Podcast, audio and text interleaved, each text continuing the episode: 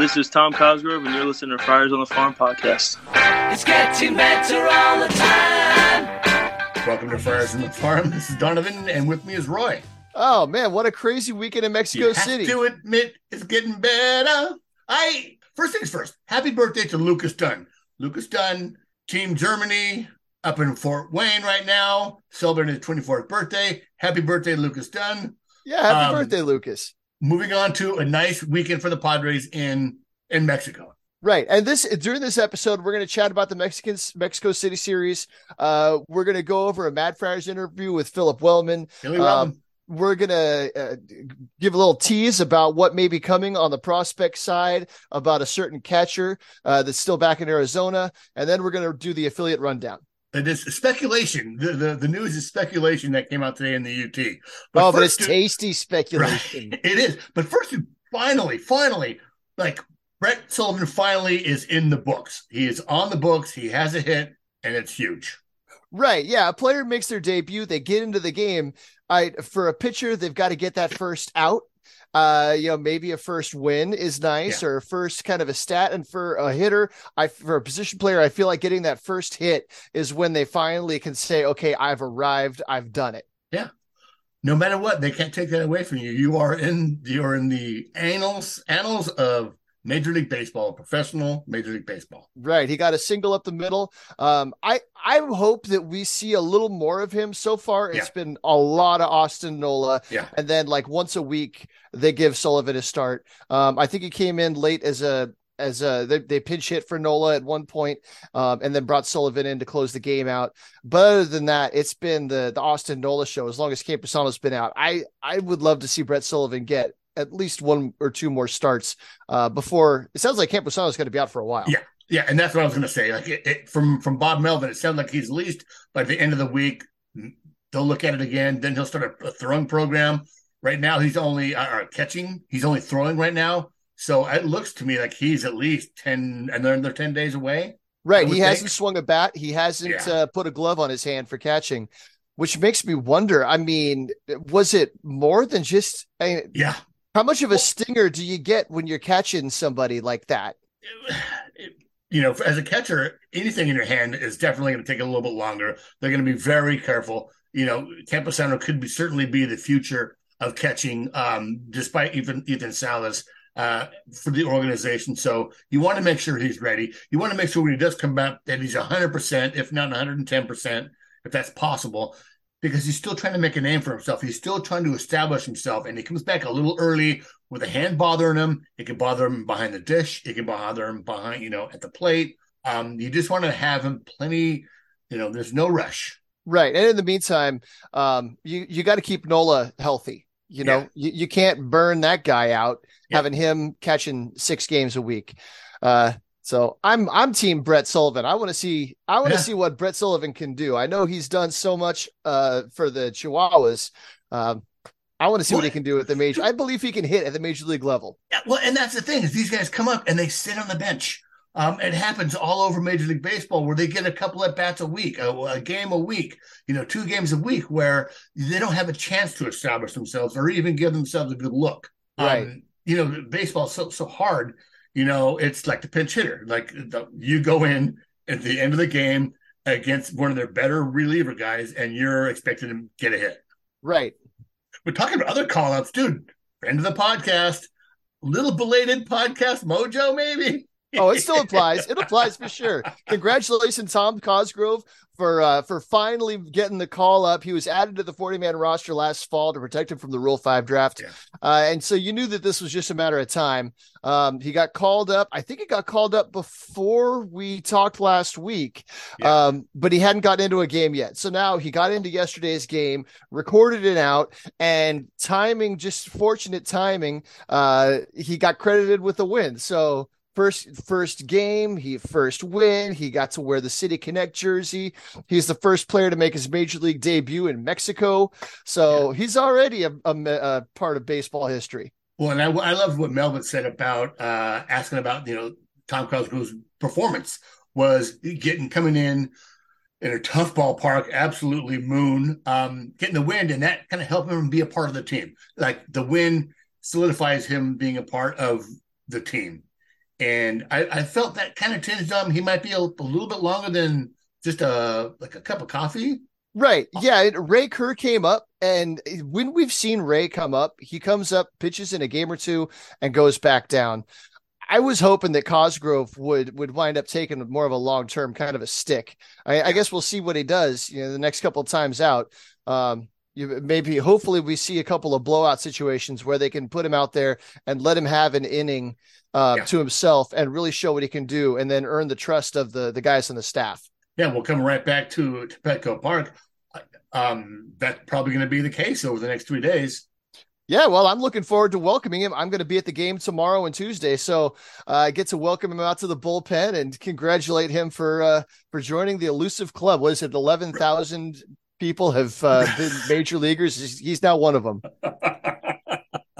or three times the amount of people that are going to Oakland A's games. Oh, right? that's Ouch. tough. I'm sorry. I know it's tough. Um, all right, so tell us tell us about the one other thing that you noticed that. Well, uh, one of the, one other thing I read was so for the Mexico City uh, series, they had 27 people, and Brandon Dixon was recalled for that 27th person, but they also needed like, someone else. I'm not sure exactly how it works, but Michael Cantu was brought with the team, was not activated. So in today's game, before I popped on here, you see that like a shot out to the bullpen, and there's Michael Cantu sitting back. Oh man, in the bullpen. I, I, think what it is is that they had a little bit of a more expanded um uh, taxi squad. Yeah. And so then he could be maybe he was the bullpen catcher during during the game, freeing up uh, uh Andrade or or Somerville. Um, but yeah, that's he's knocking on the door then. If, if yeah. and because if something were to happen to Austin Nola or to Brett Sullivan, Campusano is obviously not available. Yeah. And when you're playing in Mexico City, it's not as easy to get somebody to just hop on an overnight.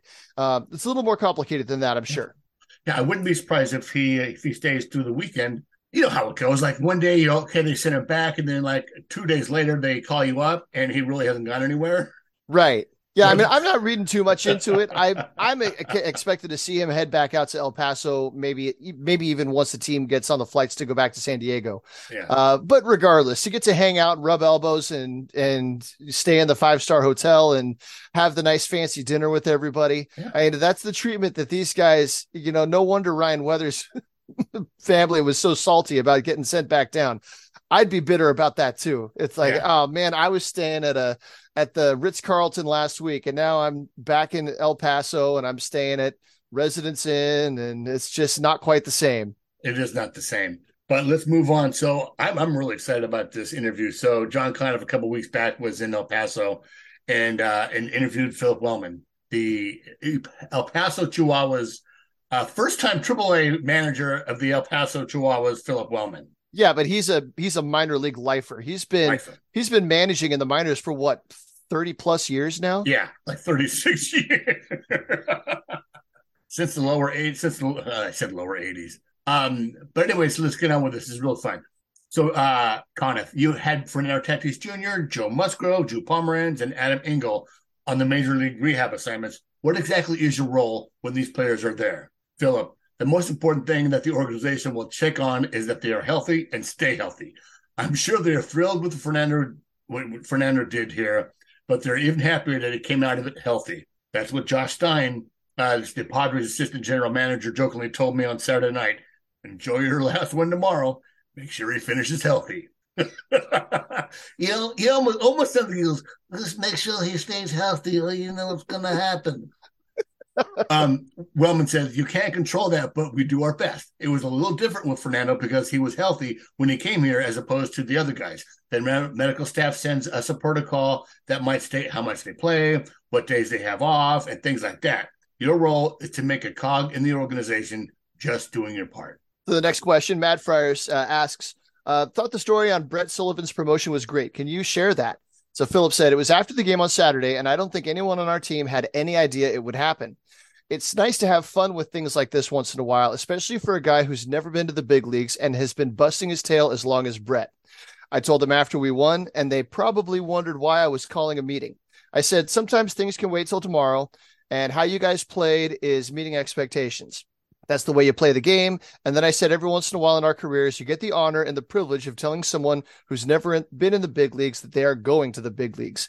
And I turned around and Brett had his three year old son on his lap. I said, Tonight, Brett Sullivan, you are going to the big leagues. And he just was so happy and he got to share it with his son. He had no clue, and it gave us both chills. And it's our reward for doing this job the whole clubhouse went crazy. It was a lot of fun. And I, I can't get this shot out of my head of Yeah. the little kid sitting on his lap with freaking ice cream. everywhere, thinking everybody's cheering for him.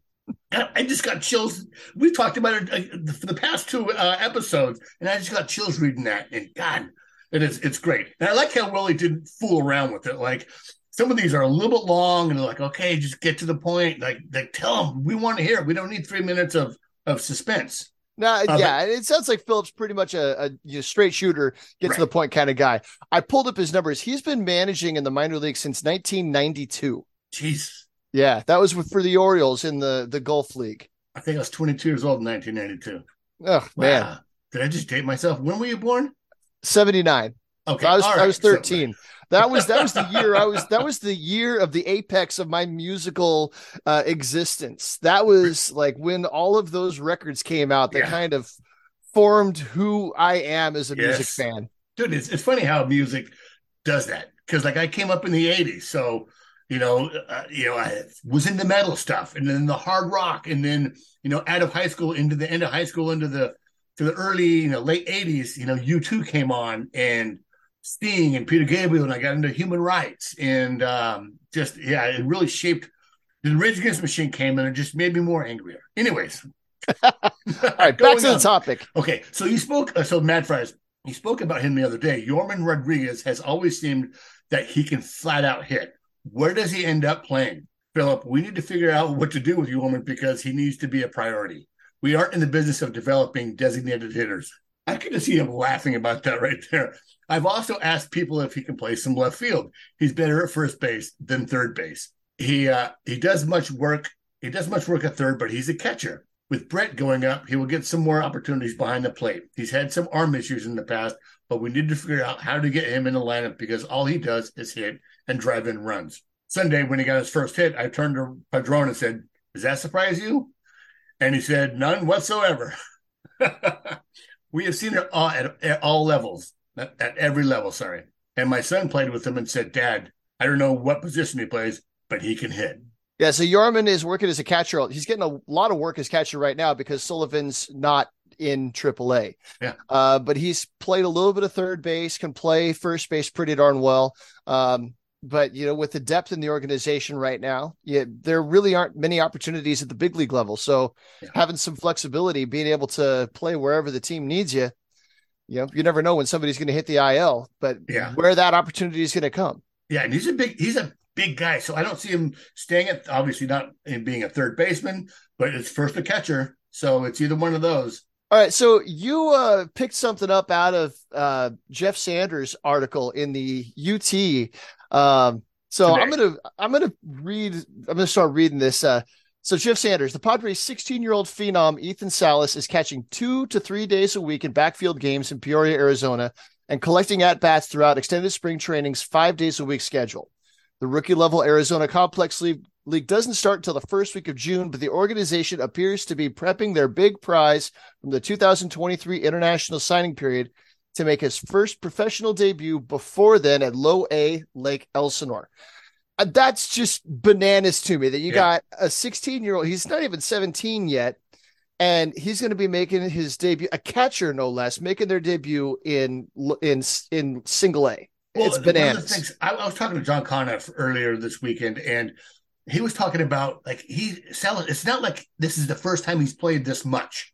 He's been in an academy playing, you know, in high level of baseball since 12. So he's got four years of of grinding out games, uh, of being in that professional capacity, almost, you know, in, in professional training capacity where we're not sending just any old 16 year old kid up here to Lake Elsinore that that's going to be uh, going to be sore after a you know a month of playing.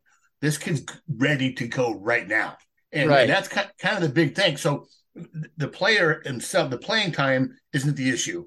Um, and like I just said, he's been in the environment, he's been out of the house, he's been in these academies for lack of a better term, living on his own, or at least living in a dorm situation in a, in a team setting since he was 12. So it's not like he's in a, you know, it's not like a sophomore out of Cathedral Catholic that's getting called up to high A and is going to blow all his money at the, you know, the arcade or whatever. Uh, it's someone who is polished and is ready to take that next step.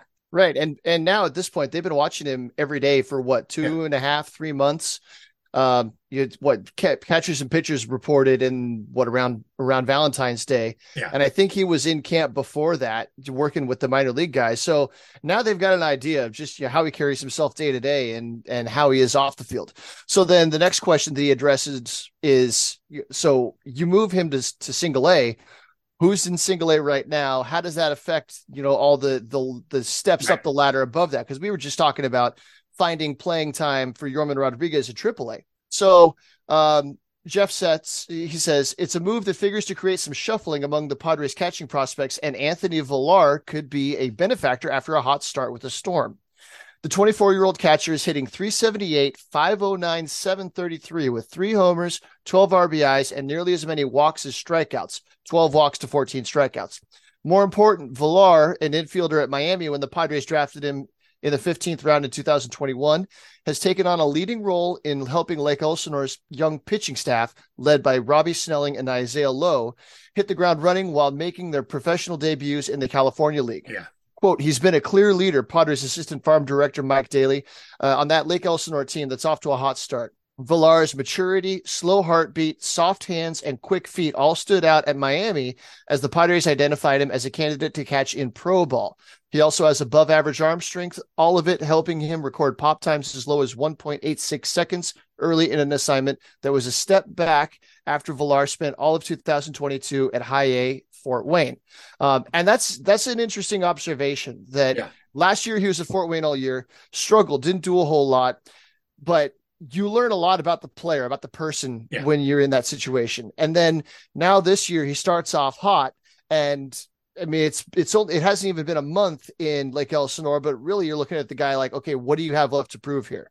So yeah. it's time for him to move up. So you're not forcing anyone out of a position that doesn't deserve the promotion. And at 24, you need to see what Villar's got in the upper levels and see what it, what if he can handle it. Uh, right. Bringing bringing Salas in, I'm stoked, man. I, I can't wait. And here's the thing: so normally he would players that young would go to a short season. So when did short season start? Right around mid June, right? That's right, Con, right. Yeah, that's what he said here. Tell me June. about. You know, he's saying maybe before June, but that's right around mid June is when when the short season started, and that's just about the workload you want for someone so young and and you know starting affiliate ball, I think.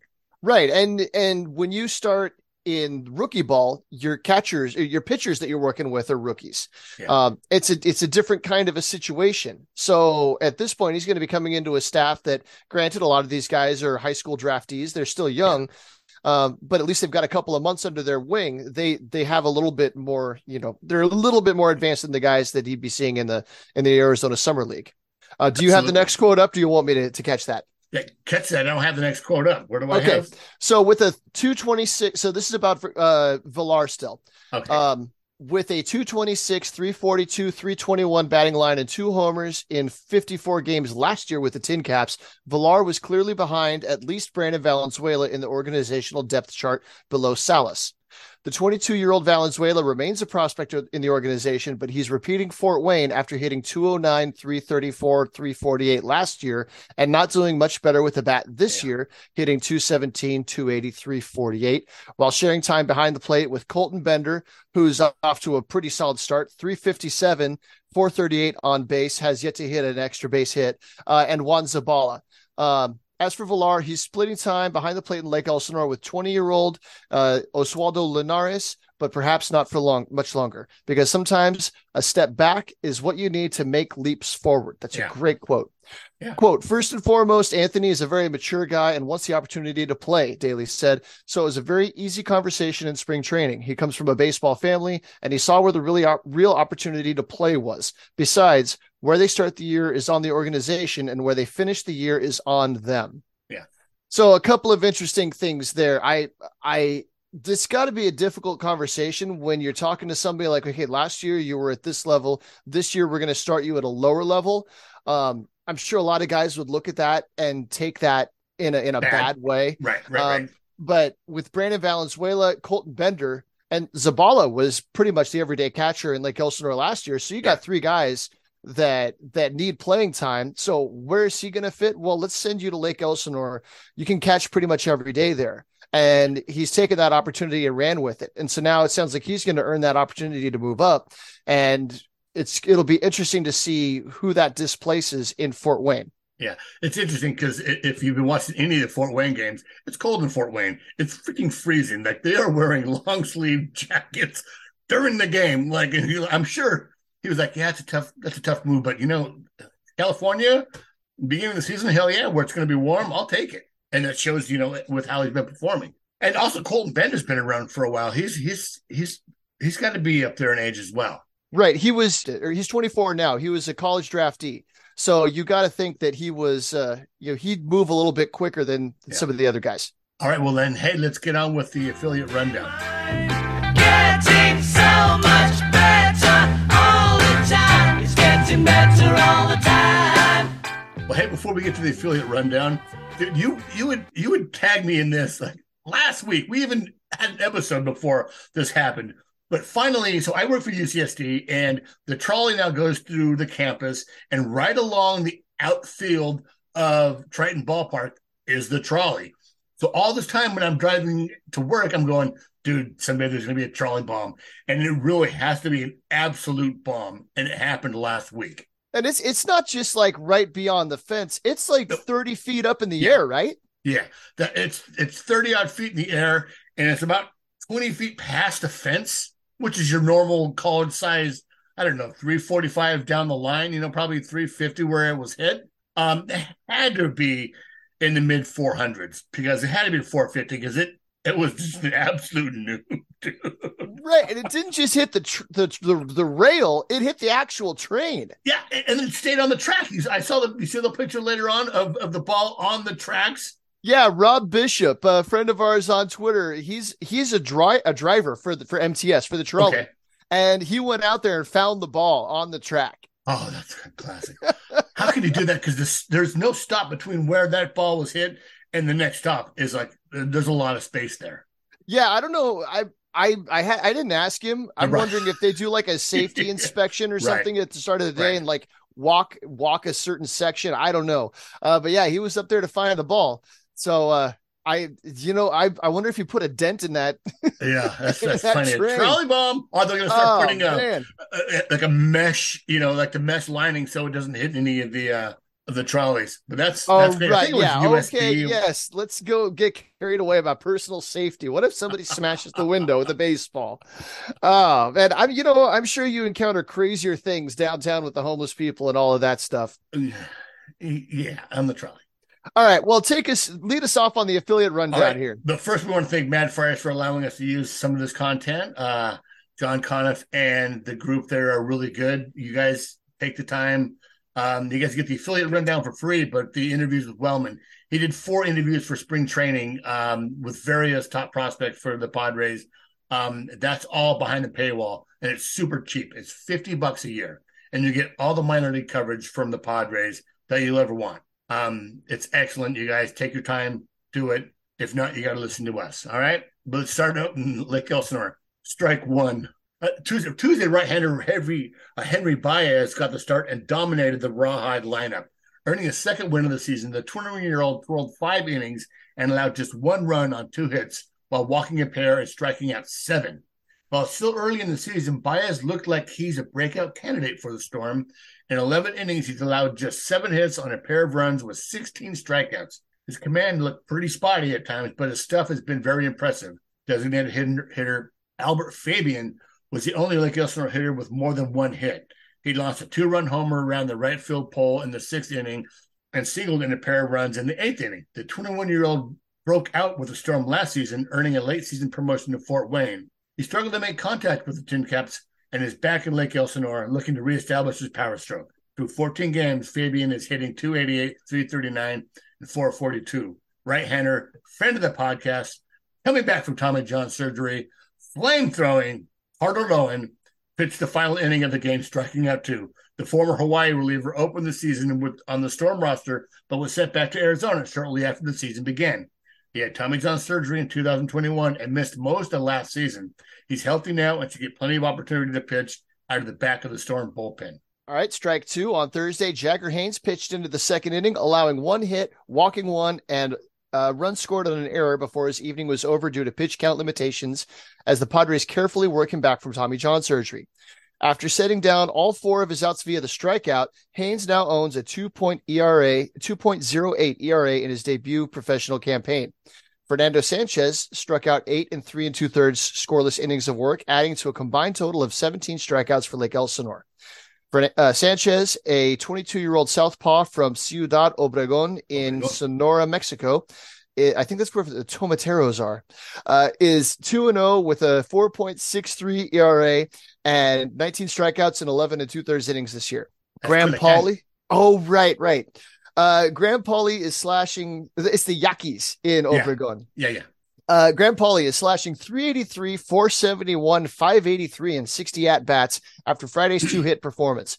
Pauly, who hit his second home run of the season, has made four appearances as the designated hitter, making his other 13 starts at third base. Graham Pauly is off to a heck of a start. Yeah, absolutely. Him and Tyler Robertson are both off their just major, major starts. They're a little bit older, um, but certainly like to see it in their first uh, professional year of baseball. Also, Obregon is where Luis Urias plays. Right.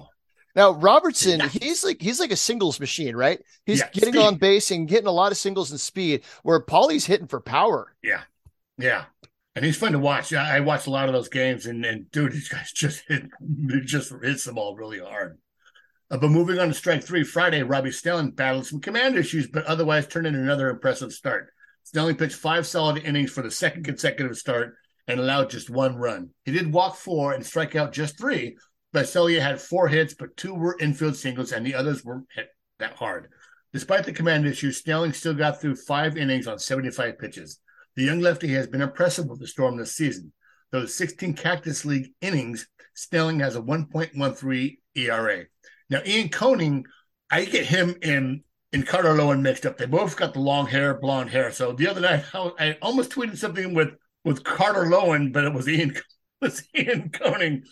But he pitched the final four innings, earning his second save. A four Koenig inning allowed- save. Yeah. Uh, allowed two runs on five hits with four strikeouts. The 22 year old at a Cabrillo Junior College has mostly piggybacked with Snelling. The 6'2 righty has walked just one batter in 13 innings while notching 15 strikeouts.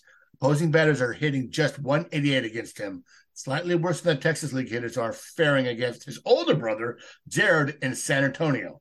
I didn't know they were brothers. I, Yeah, I had it. no idea. Uh, Snelling has been fun to watch. I am also I have found, ladies and gentlemen, I have found how to record video. Like I'm, well, how, how can everyone post these videos of, of minor league and, and major league stuff? How do they get to do that? I finally Googled it. It's on my computer. So I go crazy. Like you know, I'll be like, here's another hit. Here's like uh, another batter later. Okay, here's a double. Like I'm going a little crazy with it, but I learned how to do it, and it's real fun. Hey, you know what? The some of the other organizations they have a, a minor league PR account.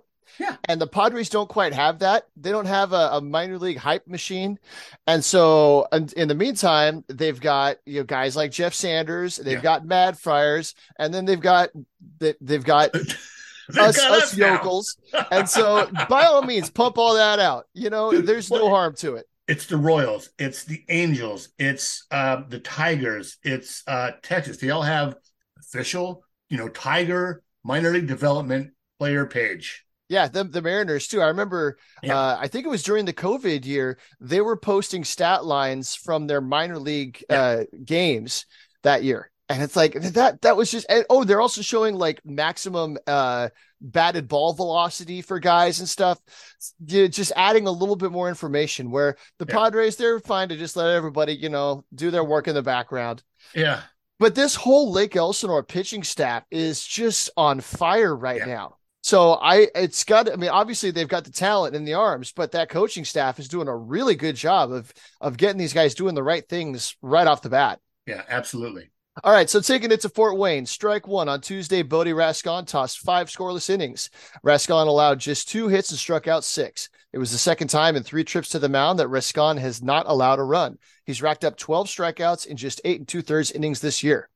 Last week, he was removed from the game after colliding with Marcos Castagnon. So I was I was pleasantly surprised to see Rascon's name back as a Yeah. starter taking his turn because that collision it sounded like it looked a little bit uh little scary. Yeah, it did. Um so Marcos Castanon continued his hot stretch, notching a single and two walks. First baseman Nathan Martorella extended his on base streak to 16 games, highlighted by a third inning RBI triple. He also walked in the first inning. Mortarella. Mortadella. That's it. Guy, we got to do something with his name. I feel like they need to make a sandwich Right. with mortadella and mozzarella and some some other Ellas and just put it all together and make an Italian sandwich for him. Oh, that's killing me. Okay, strike two Thursday. Victor Lizarraga made his return to the mound after recovering from the bug that went around the Tin Caps clubhouse. He allowed two runs on four hits, allowing none and striking out four, falling victim to the big fly and living the fifth inning without recording an out. The 19 Lizarraga has struck out eight in 10 and two thirds innings of work, posting an 0 1 record and a 6.75 ERA in three separate appearances after showing his promise with an 8 3 record, 8 and 3 record and a 3.43 ERA in 20 appearances for Lake Elsinore in 2022. That's fine. Let him continue to just develop. And you know, we don't scout the stat line. Uh, I've watched him pitch. You know, he just he just gets out of sync a little bit. But I'm, I'm really excited about this guy. So Right. even And and they want to see guys struggle. They want to see Yeah. how they how they push through that kind of difficulty. Yeah. Um, because you when you get somebody like Mackenzie Gore that moves up through the system and like hardly stumbles one bit, it's like what's going to happen when they show up to the majors and get punched in the mouth? Yeah. So it's all right. Lizarraga's young. He's working his way through it. absolutely. So Ethan Routzahn, Routzahn, I, I'd say Ro- Rootson. Maybe we need to reach out and find out. Through two scoreless innings, Roots on the 6'4, 25 year old righty pitched for St. John's collegiately, made 21 appearances for the Tin Caps last year, posting a 4.81 ERA with 20 strikeouts and 28-4 in the third innings of work. Um, gosh, you know, hate to say it, but speaking of someone who's struggling right now uh, to get you know to get started is Jackson Merrill. But Jackson Merrill slugged his fourth double of the season, giving the Padres' top prospect a hit in five of his last seven games. Josh Mears hit his second home run of the season, driving in a pair of runs. The Padres' choice with the 40th pick in the 2019 draft is still slashing 180, 255, and 340 and 50 at bats with 23 strikeouts as a prodigiously powerful outfielder continues to work at making consistent contact enough, you know, to make it, you know, a power play. Right. Yeah. So the power is obviously there. The strikeouts are still there. Um, but it's early in the season. So yeah, we'll see. All right. So strike three. Uh, for, it was a doubleheader. Game one, Jairo Iriarte recorded six of his nine outs by strikeout and only gave up one earned run, but it wasn't enough as the Tin Caps offense managed only a pair of singles. Iriarte, our 13th ranked prospect coming into the season, that's on Mad Friar's lists, uh, has gotten plenty of bad swings from high A hitters when he's been in the zone, racking up 23 strikeouts in 13 innings. However, he has been prone to wildness, issuing a season high three walks on Saturday, and he labored through 77 pitches.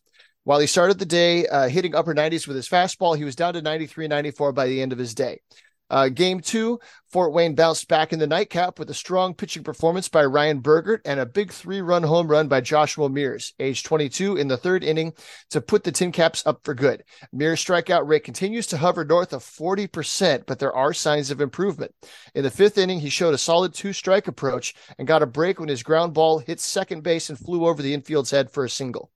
So that's interesting that they're seeing a difference in a that, that he has a dedicated two strike approach. Yeah. Because I would imagine that a power hitter like that, his bat is through the zone so quickly when he's, you know, when he's going when he's reaching for power. Yeah.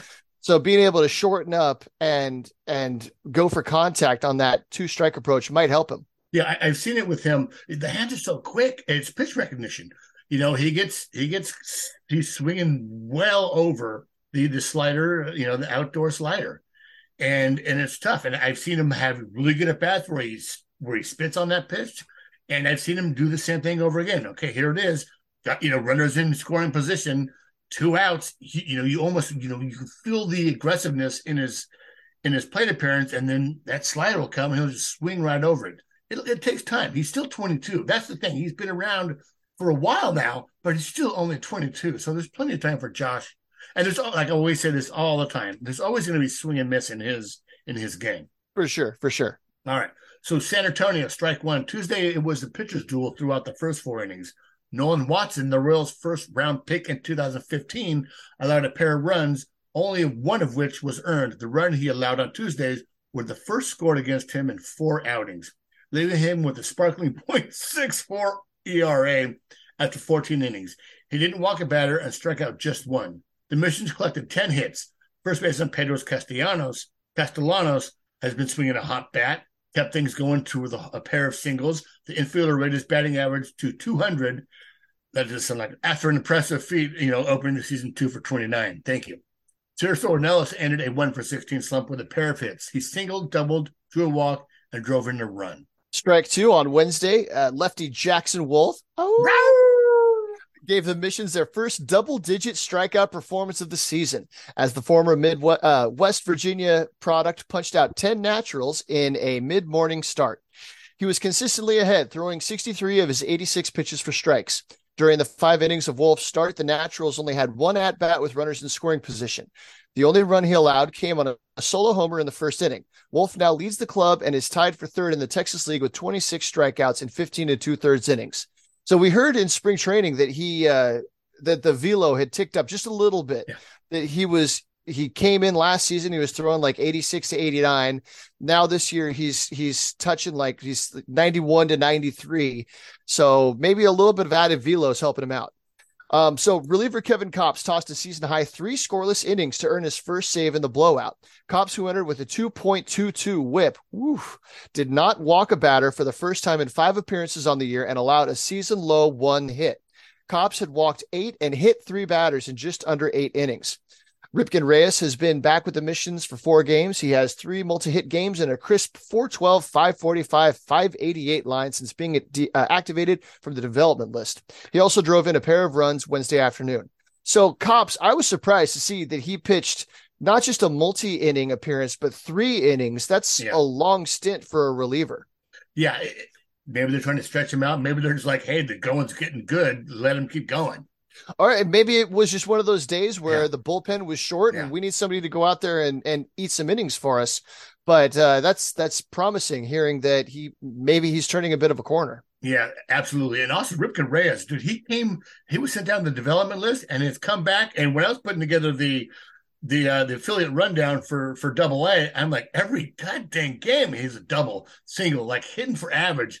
Kid's just raking right now. A little bit older, I think he's 26 um, but hell, it's good to see him come back and come on strong. Yeah, we saw him last year in Lake Elsinore, and the guy's just a gamer. Like he's yeah. one of these, he's well, air quotes ball player right. that you can put him anywhere all over the place, does everything pretty darn well. All yeah, right, he's so, he's 26. He just turned 26 yeah. April 1st. Happy birthday. Happy birthday. Strike three, Friday down five to four in the bottom of the 10th. Catcher Michael De La Cruz smashed a two run double to give the missions the walk off victory on a jersey giveaway night. The double was a part of a two hit night for De La Cruz. The veteran singled, doubled, drew a walk, and drove in three runs. Over the last three games, the former Blue Jay and Tigers farmhand is six for 13. In nine games this season, he is hitting 256, 359, 500. Ryan Gonzalez tossed three innings to open the game. Reliever Edwin Bencomo, Bencomo threw three solid innings on his own. Bencomo allowed a run on two hits, striking out a pair of batters. The 24 year old doesn't possess big time stuff, but he's been a consistent and reliable option as a multi innings reliever during his time in the system. This year has been no exception. Bencomo has a 3.95 ERA while holding opposing batters to a 168.7 average. He's gone more than one frame in six of the seven appearances. I keep seeing his name wrong. I keep wanting to say Benon Combo. Keep putting an O there. You're seeing extra letters. yeah, it's just all the O's and M's. Just So before we we jump into El Paso, I Yeah. I touched on Ryan Weathers earlier, and I wanted to chat with you about that.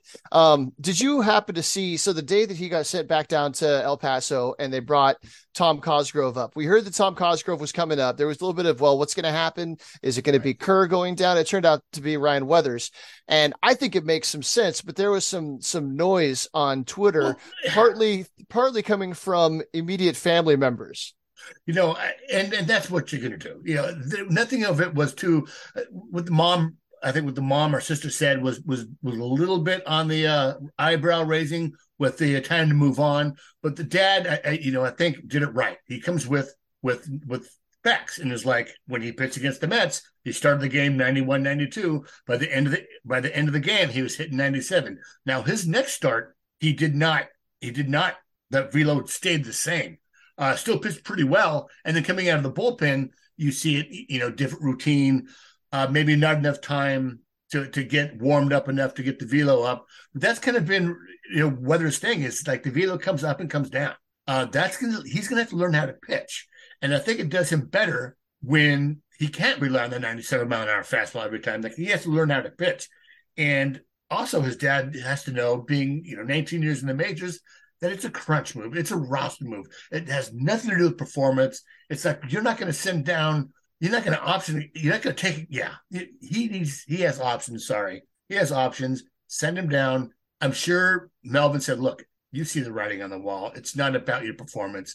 It's that you're the one that can go down."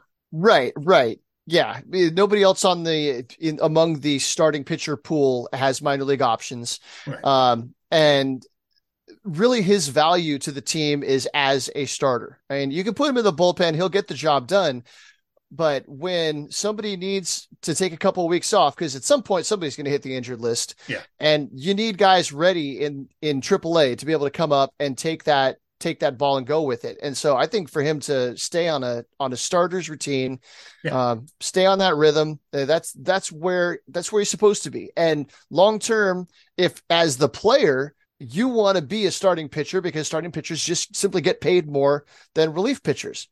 So yeah, his his dad's takes were definitely more measured. Um, where the mom said hashtag I'm over it or something like that. I was hoping that that means okay, I'm over this argument. I've said what I have to say. Right. Uh, hopefully, the lesson for everybody to learn is that you know family members probably should keep their thoughts off of social media because nothing good ever comes from that.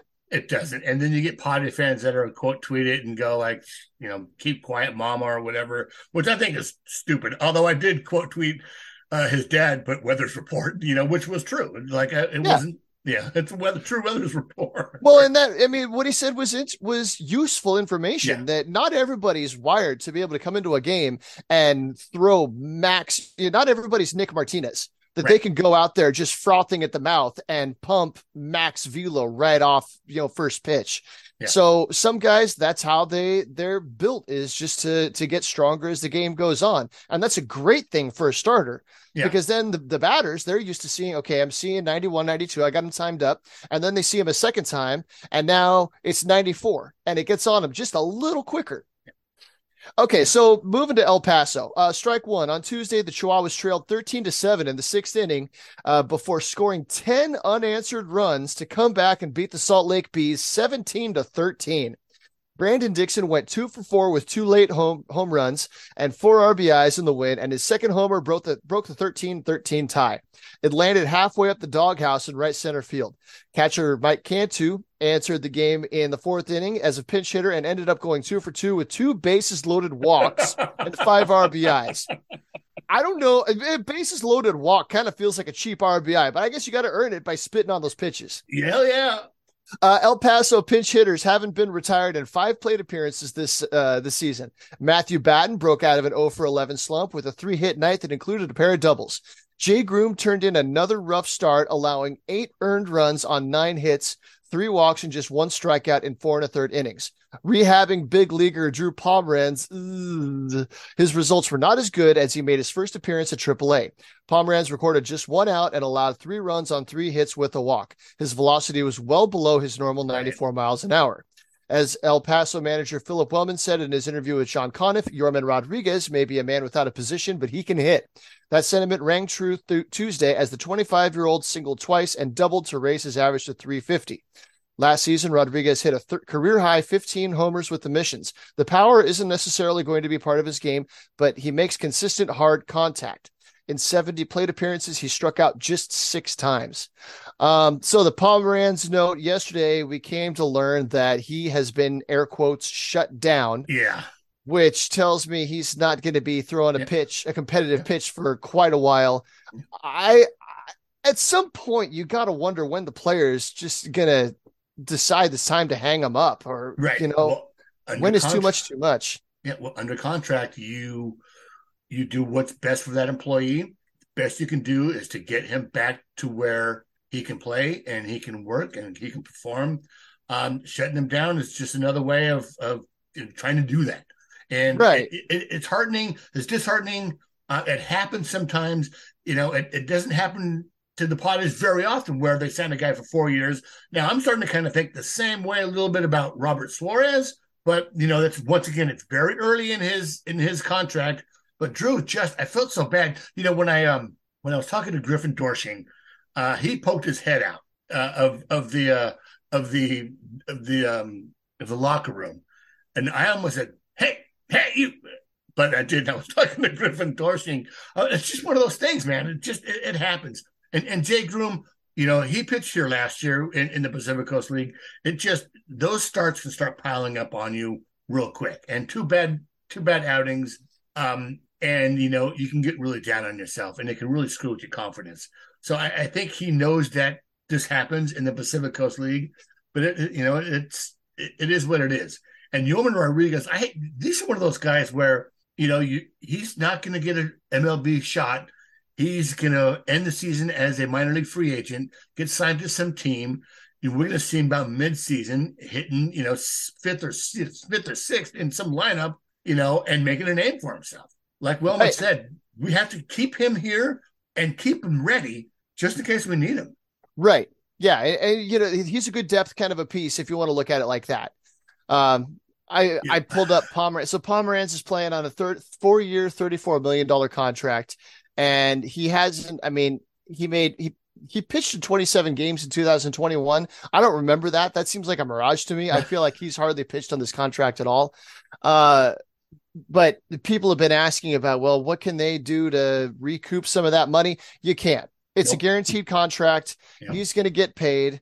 Um, you know, I, I understand that oftentimes teams take out some sort of insurance policy. I hope that they did in this case, uh, because he was healthy in 2019. He had a really strong year in 2019, split between the Giants and the Brewers. And that's where he started out as a starter and then went back to relief. And all of a sudden, he was this like flame throwing lockdown reliever again. And We were stoked to get him. good. We were super We stoked were. to get him. stoked to bring him back. Yeah, and I was sad to see him go. Uh, but it's just, it's, it's just, it's, it's rotten. It's, It's Uh. You know, it's funny in this game. I, I watch I watch all the games in in in almost in chronological order from farthest away to like so. I'll start in Fort Wayne. I'll get into the missions game. Uh, then the storm in in El Paso start, and I saw the like thirteen to seven. Like, all right, I'll I'm not going to go back to this game, but I still have it up on the tab. And the other games had stopped, and I turned it on and I started watching. And that's when I saw the Brandon Dixon home run. I, I think I posted that video on on Twitter, and I was like, "Holy cow! Like, holy cow! Ten unearned, you know, unanswered runs. they weren't playing in Mexico City either. They were not. They were playing the Pacific Coast League, which is Mexico City light. It's, it's the next step down, I guess. So here's something. Strike two. So Wednesday, just 24 hours after signing a minor league deal with Padres, with the Padres, Jose Iglesias, Yeah. the one-time Detroit, I think Detroit draft uh, draftee uh, that was getting comps to Miguel Cabrera and looks back what four or five years ago, uh, signed as a free agent with the Padres, and a few hours later he signed a minor league deal with and who was hitting. He was a starting He- shortstop for El Paso. Yeah. He, uh, he actually came into the league with Boston. So he Okay, was with Boston. Boston in 2011 through 13, and then he went to Detroit. And That's- yeah, I, I know him as, as you know a slick fielding infielder with Detroit for many years. Yeah, He even he even earned an All Star bid in 2015. Yeah, he, Iglesias is the owner of a thousand major league hits, uh, including the 128 last year as a Rocky starting shortstop. He picked up right where he left off by reaching base in each of his three plate appearances.